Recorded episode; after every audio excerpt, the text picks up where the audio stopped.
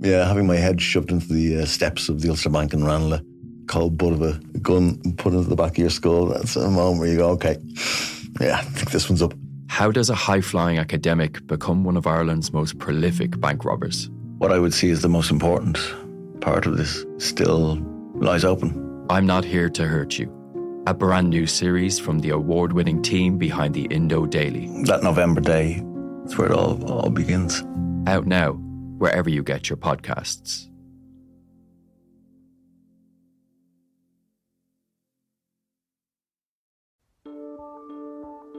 Seachtain an Indo as Gaeilge. Táim i món iireachtaí a dhéanamh techt ar er a chorp, agus súlagam amachchan seo gur féidir é a chur in uig ceart lena bhaintir féin. Scialtaí fis tuairrmaí. Tá sé dochreite nach bhéach ara i ggur na meáin an cheist sin eáil. Bhí an tála a gnám go raibh áthcáir nareachtam. Íach sé táinn gribhann áthcárstan i listúthe agus go mina frecht gá a cligsar ducha sé nechar. Ná ní bhín ann dardarach se sin, bhín marmh. Seachtain. Find us on all the usual podcast platforms.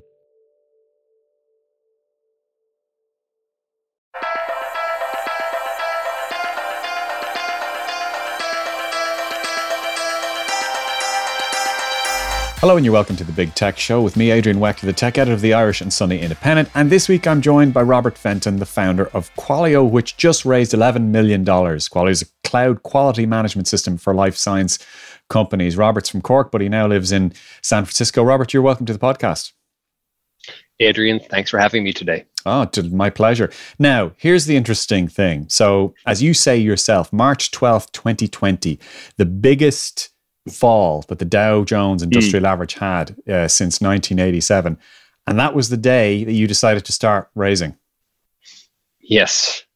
I know in hindsight, it, it feels like a strange day to, to choose. However, when you run a business, you, you work towards certain milestones internally, and, and we'd been doing incredibly well. And the weeks leading up to that, we'd had some internal discussions around is now the time to take this next big step as a business. And we had had a senior team offsite late February, and we said we're going to do this. But every single day from that moment, literally the day that COVID became an international problem in the Western world, was the day we finished that offsite. And as we were prepping for financing, we were monitoring things. And we were going to launch that day. I, I remember looking at the Apple News app on my phone and uh, saw that piece of, of news and I took it as an omen because I was born in 1987. So we, we had a quick team call and said that, you know what, fortune favors the bold. Our, our business is doing incredibly well. What we're doing is important, particularly important right now. So I believe that quality, like in a business or in anything you do, and excellence should hopefully stand out even in uh, crazily uncertain times. So, and that all sounds great, but you've made the decision. COVID 19 is causing havoc around the world. There's a lockdown that's in place. You've decided that you're going to go for your Series A round. So, like, what kind of barriers did that bring? You couldn't meet, you couldn't physically meet people. Yeah, um, tons of barriers. So, again, business was doing well, so just that's check, right? That, that's the first ingredient to, to be able to be successful.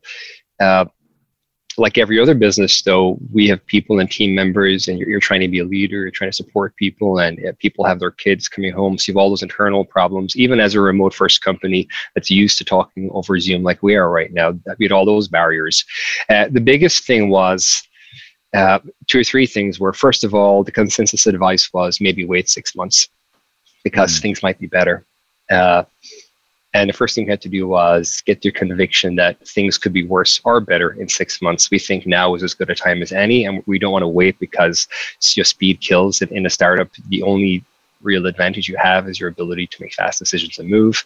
That was the first barrier. The rest of the barriers were how do you run a financing process for a, a relatively large amount of capital in an environment where the people who are the purveyors or providers of that capital have probably never in their lives done a deal via remote conversations and remote meetings because after moving to the Bay Area, it, it's a people-based business. It's highly networked. It's very interdependent, and it runs on this face-to-face or you know hallway meetings, right? And and getting past that was its own interesting challenge, and and we dealt with that, and I'm happy to talk about how. But that was the logistics and building rapport and trust became the next big blocker. Hmm. So you couldn't meet people. You were doing Zoom calls and Teams calls and any WebEx. I'm always curious: is anybody still using WebEx? Uh, well, I didn't do a survey, but uh, I can tell you the three things we used were uh, good old phone calls, mostly Zoom, some Hangouts, and the occasional Microsoft Teams. It's interesting because, as you know, there's this kind of issue between Slack and Microsoft at the moment, and we we, Yeah. we started to use we, we use Teams quite a lot, and the reason, honestly, we use Teams internally is because it's Microsoft and we're set up on Microsoft, and we'll just might as well use Teams. I use uh, uh, d- different products there.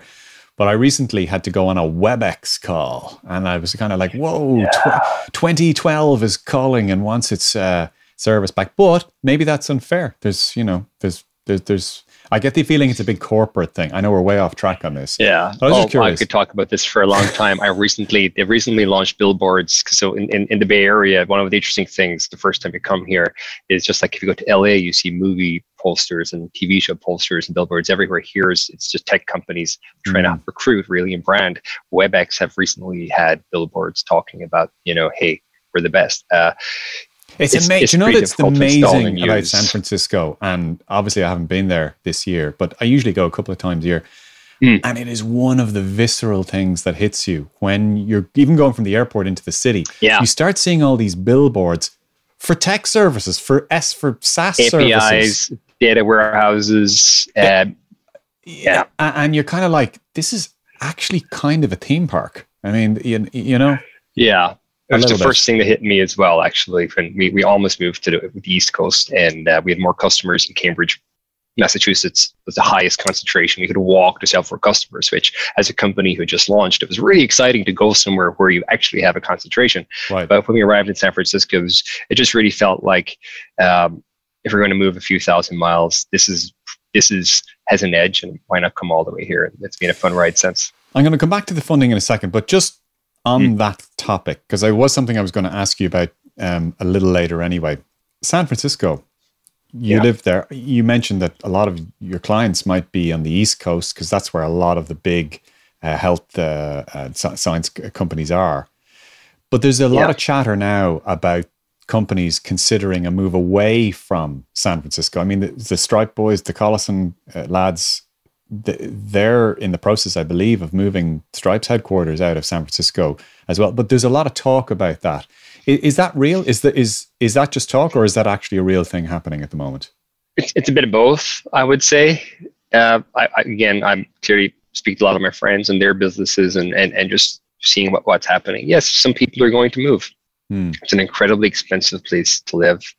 Um, it, it, it, it attracts a certain type of person who typically works harder than maybe you know they might need to, uh, to put it mildly. So it, it Mm. can be a tough place to stay for a long time but I think most of these things, if you look through the press, right, there's talks of these things happening in major metro areas for over hundreds of years, and these metro areas still become made stay, stay being important places. Even us, we're you know we're a remote first company. Um, I moved here on my own. The rest of the team were in Ireland and, and in Poland, uh, because I felt this was, as a leader, the best place for me to be as I tried to you know better understand the playbook to build like a global scale software company. Um, so I think we're actually part of that trend out in a way. I would I would never and would never have would have wanted to build a downtown San Francisco office with hundred people. Th- th- Just the costs of that, it's it's it's hard to reconcile the, the the talent advantage I think with those those costs. And a lot of people do, but we've taken Hmm. the attitude that we will hire the best people we can here. But there's great people everywhere. Like Yeah. it- it- yeah. I mean, one of the thing, one of the things about San Francisco that always strikes me, yes, it's incredibly expensive. I would also argue that there is a bit of a modish thing going on where it's starting to be a little bit monocultural. It's not quite as Mm. interesting and diverse as it was maybe 10 or 20 years ago, even though I sound like a bit of an elf fella saying that. And yet at No, the same, you know, at the same time, it is a stunningly beautiful place. I mean, the hills and, and the light. They, one thing they don't tell you, Mhm. the, the light in the evening, sort of six, seven, eight o'clock uh, at nighttime. It's absolutely beautiful. Like it is a stunning physical vista. Um, it, it, it can be incredibly beautiful and i find that people can again because a lot of people i'm, I'm generalizing here Mm. enormously you, you tend to work very very hard, and you're up early because you deal with the rest of the world and you tend to do stuff in, in the early evening. But when you drive out of the city and you see the surrounding area, it's it's spectacular. Uh, but being from you know Cork and, and spending lots of time in West Cork and carrying that, we have super, we have places just as beautiful in Ireland. I was wondering uh, you know, when that Cork are green, was going to come into that this. are green. Yeah, Yeah. I have to bring that up. Yeah. Yeah, I was going to say, I was going to say something like, yes, it's the Cork of of North America, of the Pacific Northwest. I, I have been known to say certain things like that in the company of friends, uh, Mhm. mostly as a joke, but partly seriously. Now, lastly, on Saturday, are you one of these kind of Mm. uh, fading violets that complains about San Francisco being cold? Because I, I hear I hear it now. I did some of the intercom. I don't. No. because I'm Irish and I moved to the coldest part of California and I'm super happy here. Yeah, it gets it can be cold, but I'm now wearing a t-shirt, a light hoodie, Mhm. and I will add, I will add a light jacket in winter time. Right. Okay. So I mean, uh, it's you know, my wife who followed me over. I think I, I I did a small bait and switch with her because I told her California, it's you know hot and sunny and it's beautiful all, all year round. But I took her to San Francisco, which is not super hot all the time, but it's dry. So it's you know what? was my- it's a it lovely my climate. I, I, I was kind of leading you down a path there to, to see if you'd say it was cold and freezing because there's a bit of a snowflake thing going on for people who settle there and then, then say it's freezing. And actually, compared to here, it's still beautiful. Anyway, well.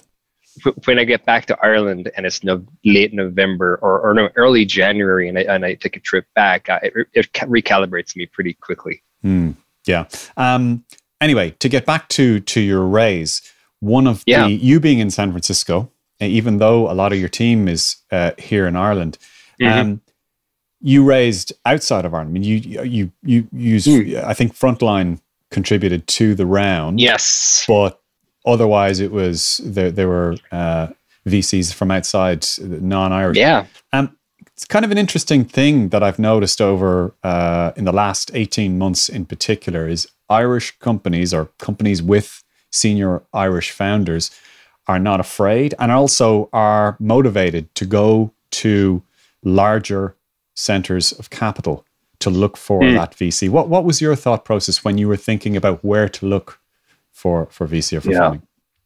So I guess there there's two questions there. One is, you know, culturally we're very good at emigrating successfully. And I I mean that in, in a positive way. We've, you know, it passed for we were had to do it for for reasons we had no choice over, but it's made us be pretty global. Like we're incredibly global people in Ireland, and I think that's one of our greatest strengths. We we don't sell well, well enough, uh, so it's never a big deal for an Irish person to move to the US or another country. It's like everybody does it, or a lot of people do. So it's very easy for us to move out. Uh, you're trying to build a business and like the reason for moving here there, there's two things right well there's like people and capital but there's also the culture of what how to think and act and behave when you want to build something that's incredibly large and being here just pick an example was was a great way to understand the, the the mental framework or model or how these people make decisions. And you get to meet these people the amount of people i've had coffees with or dinners with and just chatted with walking down the street who've built businesses that are just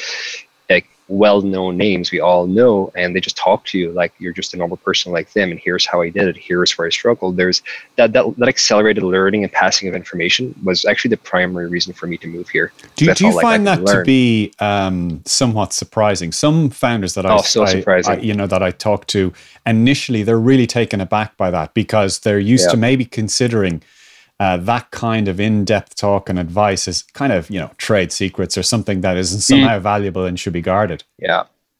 It, it, it's I think it's um, a, a culturally American thing versus a culturally European thing. Um, they could, we could talk about again broad statements of some of the differences you typically see in, in cultures at, at scale, Mm. but the U.S. experiment, as as it's called, has created a lot more openness or or or the the will to seek an advantage and to win. And I think there's a more aggressive, forward-looking mindset particularly in the Bay Area where so many people and businesses have created things from zero. So people don't take other people for granted here. So if you meet, if I meet some guy who's 19 doing something interesting, could sound like a crazy idea, but how many businesses have been created here exactly like that? So I think mm. there's an openness for that reason to share. And it blew my mind when I first heard it, and that's when I, that's actually when I decided this is where I need to be. So, was there any thing that triggered anything particular in any of those interactions or in the serendipitous conversations that you might have had? Was there anything that uh, was any one bit of advice that that you got that was that really paid off? Um, there wasn't any one particular. There's several probably major pieces of advice. The major learning I, I got was when you're like we were much earlier. Uh, we were super early to the market, by the way. So people talk about the quadrant, right, where you want to be the, in the contrarian and right part of the quadrant, not the contrarian and wrong part. It's the worst part to be. But when you start off, you always looks like you're on the contrarian but wrong part of uh, of, of this you know success quadrant with an idea. Uh, clearly, we were in that place. We had this set of insights. We understood the market was evolving in a certain way. We had a really positive early customers, yet it didn't appear obvious to anybody else. So that that's something you try and disprove as a startup. Your your main mission is to figure out where you're wrong and fix it, not just to execute. You're trying to find out where you need to execute.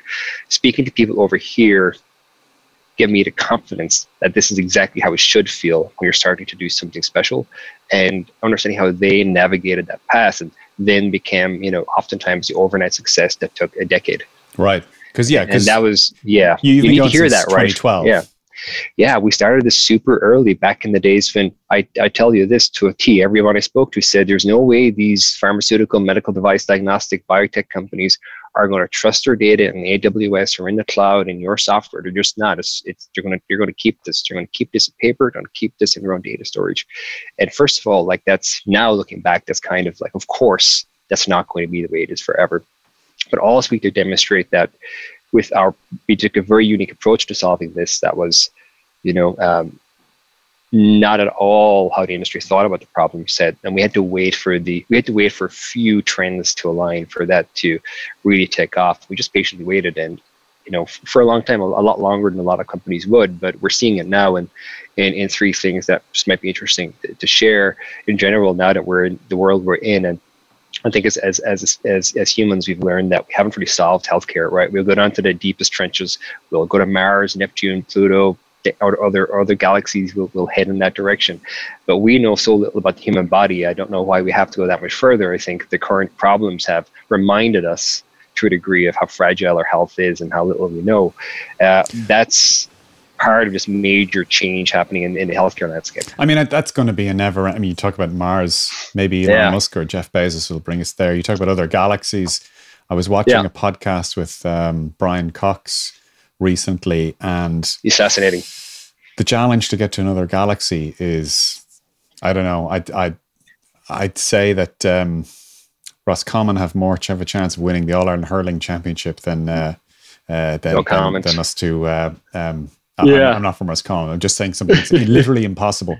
Um, it is difficult, yeah. But but the human uh, the human form and health, we've come quite a long way. Obviously, we're looking for this vaccine at the moment for COVID 19. Mm. We're making some progress there. But I, a lot of progress, I believe. A lot of progress, yeah. Uh, but you, one does wonder, though, how far we actually are willing to take this. I know Elon Musk has a um, one of his other his side businesses is a, a brain mapping um, mm-hmm. uh, startup to try and I, in the long run download your brain into yeah. something that sounds can like Amazon's upload TV show. If right. you if you've seen that, right, yeah. right. Um, but um, yeah, so I, am just wondering how far how far is, is, is far enough. You talk about the fusion there of um, of technology, of quality processes to try and map things, to try and unlock mm-hmm. these. And I know what you're talking about is quality of service. You're talking about, um, you know, data flows and all that kind of. I, am kind of taking up on a slightly more science fiction yeah. uh, idea here. Oh, uh, that, that that that's the best starting point. Yeah, you should read. So I recommend this book to everybody. Bill Bryson, if you don't know don't know who Bill, no, Bryson, Bill Bryson, is, yeah. he writes a lot of great books that are pretty in depth, but they're massively accessible to people who aren't experts in that field. He released his book, uh, "The Body or the Human Body," something like that. Uh, later last year, I remember reading it over the holidays and laughing to myself the entire time because in every single chapter, we have no idea what happens this is what this is what happens. The other side, we have no idea how this happens, why this happens. We have some guesses, and this is like every chapter and every major important thing: mm. uh, how the brain works, how we sleep, sleep is important. We don't know really why. We have we have hypotheses and we know certain. Like it's it's incredible how we're able to make positive impacts on our health through the trial and error that's being the tradition, right? Because I mean, aspirin, yeah, semiconductors, right? The start of the technology revolution. That the next big change was, you know, when that happened, and and aspirin came out a long time before that. Healthcare has been around forever, but we just hit this wall where it's it's like Moore's law. Just get that much more difficult when we hit these challenges. And it, has been really interesting to see. Um, what we've been able to achieve as as as as, as species. So kind of deeper right enlightenment. Once we yeah. hit that those levels of enlightenment, though, I do wonder: will the same intensity of joy or wonder mm. be with us? We, it, once once we have that yeah. absolute realization uh, of um, knowledge of yeah. how we work um, a little mm. bit like Sylar in Heroes. I don't know if you ever watched the series Heroes. He used to I, uh, yes. cut people's heads open, and he his power was to be able to analyze a brain, so he could figure yeah. out how they're. But once we get to something approximating that, um, and we're all living to about 150, I think. Yeah. Um, that brings its own set of challenges. Yeah, I don't know how we got into this, but I'm enjoying it. Um, but uh, I'm wondering, I'm wondering, um, at that point, will life be better or will it just be, you know? Yeah, you're reminding me of that uh, poem, a poem by Patrick Kavanagh that I remember reading uh, when we were in, in school Stop. growing up, and it, it, was about losing the wonder of childhood. Oh, and it stayed with me for forever. Actually, it's one of those just things that I retain. And it's this kid growing up in the countryside and mm. talks about the wonder of childhood and how when you, as you grow up, become an adult, you lose that wonder and and is that knowledge is that knowledge a good thing or is the loss of that wonder wonder yeah. more damaging right yeah it's so funny from patrick kavanagh because his the one that it was on my curriculum was a stony grey hmm. soil mm. of monaghan and uh, the famous line from a stony grey soil of monaghan you burgled my bank of youth he was kind of moaning about how yeah. his, his spartan uh, countryside actually took away what might have been the joy and yet he wrote a book called Tarry Flynn which was mm. which was also on which which sort of celebrated a lot of the mundane things like digging up potatoes or the richness of the soil. And um, mm-hmm. I remember reading that and thinking, actually, despite all his cribbing, here's a guy who actually can see poetry in muck. You know, but anyway. yeah. Well, maybe to pull, pull, it back to something that might anchor it back, where you talk about the loss of wonder, you talk about mm. the unintended consequences of our development, right? As we get more intelligent, and we talk forever about the pros and cons of new technologies. Uh, to pull it back to some of the reasons why this is important, right? So the doctors, uh, you know, the oath they take, right? It's you know that first do no harm is a major part of the of the promise to the medical profession. Mm-hmm. When it comes to the companies that that we support, that are you know drugs, therapeutics, diagnostics, like we support the gamut of all of them, and a lot of people are working on different COVID uh, but, but therapies, diagnostics, you know, supportive vaccines, which is super exciting too. But the reason that I think we need to learn more is and get more get smarter is that the promise they make, which is like the, the doctor's oath, is is one of quality, which is by definition is actually this product is safe, this medicine is safe, it is effective, and it will work consistently. It's a, it's a pretty noble statement. It's the fundamental thing they must promise you as somebody consuming their products in, in the healthcare systems. That's important. A lot of it, a lot of the evidence is showing these things work, but we haven't quite figured out why yet. And and and getting smarter there is going to unblock better therapies. Right? That's a positive use case, and we're seeing that in one of the reasons that our opportunity has really ramped up right now is we're seeing a demographic change, mm. which is really being spur or, or driven by this taking taking of lessons learned in, in the technology industry, like this, like from semiconductor revolution, right? Uh, like computational biology, machine learning, and medical imaging AI. So the cost and complexity of, generating these treatments is no longer a ten billion dollar, ten year study that can only be run by Pfizer and that is, I think, what's really important. And, and uh, we see our mission to, you know, enable enable those companies in, in, in the discovery, and that's that's the noble cause as we see it. And we kind of set our goal actually, our, our, our moonshot or our, our, our BHAG for the next ten years is to enable hundred thousand of these teams, you know, achieve that success, which hopefully will bring about, you know, less troubling side effects and you know, happy, healthier lives. Yeah, because you're, I mean, to bring it back to what Qualio actually does, I mean, yeah. medical devices, pharmaceuticals, biotech, um, contract mm-hmm. service providers. Yeah, we're the first company to what we call enable the ecosystem. So if, if you talk about some of the demographic changes, uh, traditional industry has been very internally focused, right? So teams solve their internal problems, and collaboration to them is getting the product development team or the manufacturing team to talk to them. But actually, we're in a world today. The technology aspect is you've all these third-party systems generating enormous amounts of data. You have to make sense of mm. uh, in order to again do no harm, make something safe and effective. And then you have all these third-party vendors you work with to be to be successful, uh, we see our mission is to enable these people to come together, work effectively, share information, and, and, that's the bottleneck we see. So we talk about quality, but but really we describe ourselves internally as this like operating system layer for, for these businesses, big and small. You studied pharmacy, didn't you, in UCC? Yes, I yeah. did. I did. Did you always think that you would go into what you're doing now, or did you think you might end up, for example, having a nice comfortable little pharmacy somewhere on the model farm. Yeah. I, I've spoken about this this this this recently with, with some people. We were, we were musing on, on how we got where, where we are today. And uh, you know, growing up, I guess I could draw I could join the dots right now. Like always love science, technology, like all those things you're talking about, like uh, TV shows, documentaries, books. Fascinated. Uh, I represented Ireland internationally in chemistry. After like three weeks after my leaving cert, I was in Germany, Kiel, doing that, which was probably a bad thing to do, like weeks after you're leaving cert and having to study for this at the same time. But it's it's kind of, uh, I, I did that anyway. Uh, what was that? that? Then, um, it's, it's called the International Chemistry Olympiad. Uh, it, it, it's this international competition in different countries every year. They have it in math, physics, chemistry, and, and maybe one more. So you were like the chemistry and, version of a mathlete, were you? Yeah, I guess just don't call it that. It's, I never thought about it much at the time. I just, I just, I just like science, and again, I just went for this. I ended up being the only person from the Republic. The rest of the people were from the North because at A levels you get in far concentrate. You're, you're, you're better at these things, right, right. at the same age because of the concentration. So that was an eye-opening experience for me, and it was that love of chemistry that made me think pharmacy is, is it's, it's I'm from a really small town. I'm from I'm from Mitchelstown County Cork. It's like mm-hmm four to five thousand people there. Uh, that to me was that's that's a good job for somebody. That's something I could do. Uh, yeah, maybe I'll own two or three pharmacies. That's something that's that's exciting when you're, um, you know, the idea of going to business was exciting to me, even though I didn't have any real pattern matching or didn't understand much about it. Uh, after studying pharmacy for five years, I practiced as one for five months and just learned that it really wasn't for me, right? It's for a lot of people, they'll love it. And I worked with some people who truly loved it. And when I saw that in the first few months, I knew that I was never going to be that passionate and that was going to not make me that good. And I was 21, I think. There's no point in in going down that path then. So I was fortunate to work in like uh, quality roles in Pfizer as a student and R&D and manufacturing support roles in Leo Pharma in Crumlin and Dublin. So I'd seen this and I'd seen the problem.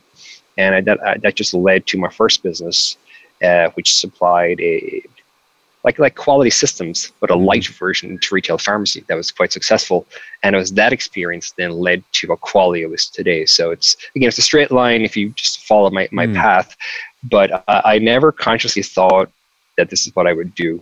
Uh, the only data point I, I could look at is my CAO form. I had pharmacy number one, then maths, physics, and engineering was every other, the rest of the options. So it's kind of a strange CAO form. But when you yeah. fill it out when you're 16, it's like you have no idea. You must have been one of the golden boys, though, the school. I mean, like that, that's a real teacher's delight in terms of CAO. They love I'm, students I'm, I'm who have sure. that sort of stuff, you know. And instead of um, us, us, arts students, they hate us. You know? you know, there's a lot to be said for general, um, general like educational qual- qualifications, right? So those of us who do, my wife's a veterinarian who who followed me over here, Dana, in in uh, you know 2016 after I kind of started to get us settled. Um, you've you've medicine, veterinary, dentistry, pharmacy, physiotherapy. You've all these civil engineering. You've all these like straight down the the middle degrees, but you make these decisions when you're really young, and I often wonder like if more people did a more general like undergraduate type thing. Does that mm. set us up to make better decisions? I, I, don't have the answer, but I'm always wondering. But we only like, think that, that when we're older. I mean, like it, it, yeah. it, because life seems like it's it's so urgent when you're 19 mm-hmm. and 20, you know. But it's when you're 32, yeah, well, it, it's sort of my saying, sister, "Oh no, I had Emily, time." Just graduated from law and French. Well, like she's graduating later this year. She just finished her exams and got, got got her results. She's super excited. But yeah, like her final exams in June were like, this is the last hurdle of my life. After this, I'm Yeah. going to like. It's like it's like no, actually, this is the, from this moment onwards, you have this wide spread of options. You can't persuade her of And, that. and now For- life is what you make of it. yeah, for- for- from her point of view, in eight or nine years, she's going to be old. Like that's well, that's what I felt when I was that age. Um, yeah. um, anyway, Robert, I still feel like that. It's um, it's been great chatting to you. Thank you very much for coming on the podcast today. You, you- are you hiring at the moment? Oh yeah, we're we're hiring. Um, so to, the big rock for for this financing is to double down on on our, our thesis of that being a product led company wins in, in this industry. So we're hiring across all engineering product roles, hiring across every role, but in particular, looking for amazing um, designers, uh, software engineers, product leaders um, across the board there. Great. Okay. Well, listen. Thank you very much for. And they, uh, can, they can email me at robert at qualio.com. It's my email. I'll personally make sure it gets to the right person. Great. And just before we go, by the way, um, a heartfelt compliment on your background. They're real leaves, not a fake uh, Zoom background there. Well, proper. I think they're real, Adrian. I should probably check. Yeah, they look real. Well, they are look real. Yeah, they're they're real. Um, Robert Fenton, a founder of Qualio, uh, thank you very much for coming on the show today. And uh, that is all we have time for this week. So, from me, Adrian Weckler, the tech editor of the Irish and Sunday Independent, it's been a pleasure having you with us. And I will talk to you same time next week. Bye bye.